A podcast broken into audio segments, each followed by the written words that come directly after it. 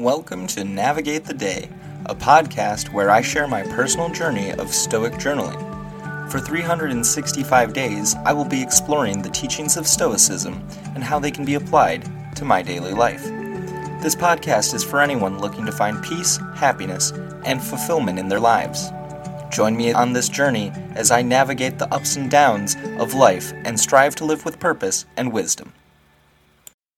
Hello, friend, and welcome to Navigate the Day. It is December 10th, 2023. We are currently in the month of meditation on mortality, and that falls under the discipline of will. Today's episode is 344. Don't sell yourself too cheaply. Thank you for joining me on this journey. I appreciate it and hope you're gaining something from it as well. With that, I'll jump into our quote for today. I say, let no one rob me of a single day who isn't going to make a full return on the loss. Seneca, on Tranquility of Mind, 1.11b. In this passage, Seneca expresses a pragmatic approach to time.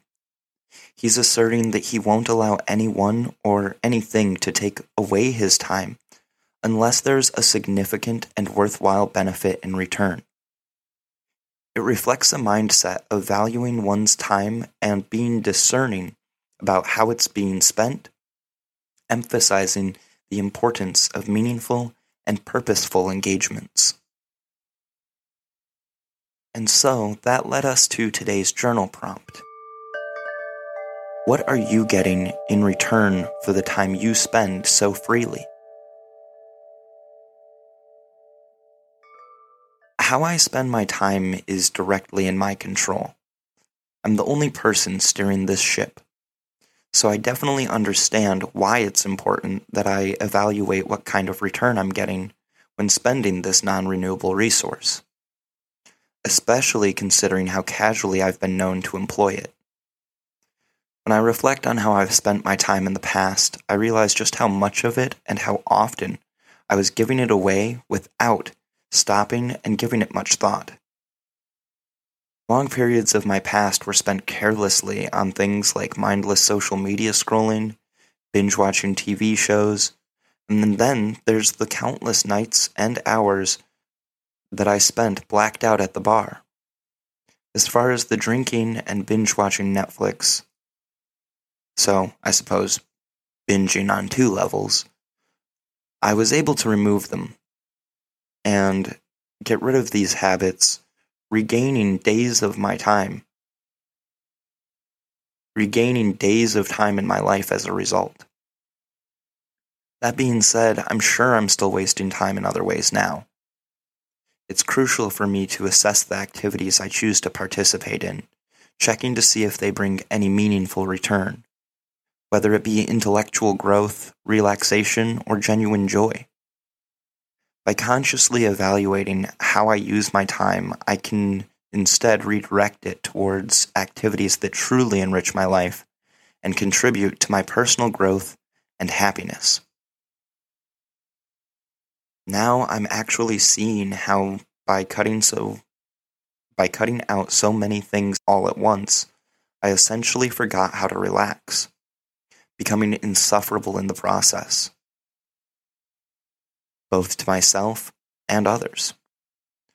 So I need to course correct with how I'm spending my time here and now as well. In my quest for self discipline and routine, I cut out a lot of activities that I saw as useless, unproductive, or childish, not realizing that we all need fun and play in our lives. Without it, we can quickly become burnt out, drained, and overwhelmed. I've come to realize that leisure activities and moments of re- relaxation are not a waste of time as I previously convinced myself but are essential for maintaining a healthy life. By reintroducing activities that bring joy and spark creativity in me, I'm rediscovering the importance of relaxation and the positive impact it can have on my overall well being Incorporating more enjoyable activities into my daily routine like this has started to allow me to recharge and approach my tasks with a renewed focus and drive. Priorities shift, and this isn't an inherently good or bad thing. It simply is. Even as I wrote that, I felt myself not believing it entirely. It's still a big struggle for me to see something as neutral, allowing for my opinions and negative tendencies to influence my views of it and label it one way or another. I also feel like I lost myself a little and threw out too much of my hobbies and personality in the pursuit of what I thought was improvements to my life. Most of which I have now dropped or faltered in since then, making the whole thing feel relatively pointless to me. All the effort I was tr- I put into trying to make things better seems futile now because I no longer really recognize myself. I have discarded some of my passions and interests only to realize that I am still unsatisfied with the outcome. It almost feels as though I wasted my time and energy for nothing, leaving me feeling disheartened and questioning the purpose of it all. It truly is disheartening to realize that the pursuits I once believed would bring fulfillment and happiness have only left me feeling empty and lost. I've spent countless hours and poured my energy into these endeavors, only to come to the realization that they were not truly aligned with who I am at my core. It feels as though I have been chasing after an elusive goal, constantly seeking external validation and approval without ever truly understanding what brings me joy and satisfaction. I wasn't doing a good enough job of evaluating my use of time. I was so focused on achieving societal societal ideals of success that I neglected to consider my own values and passions.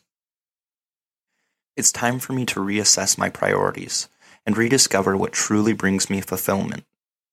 From now on, I will invest my time and energy into activities that align with my authentic self, even if they may not be considered conventionally successful.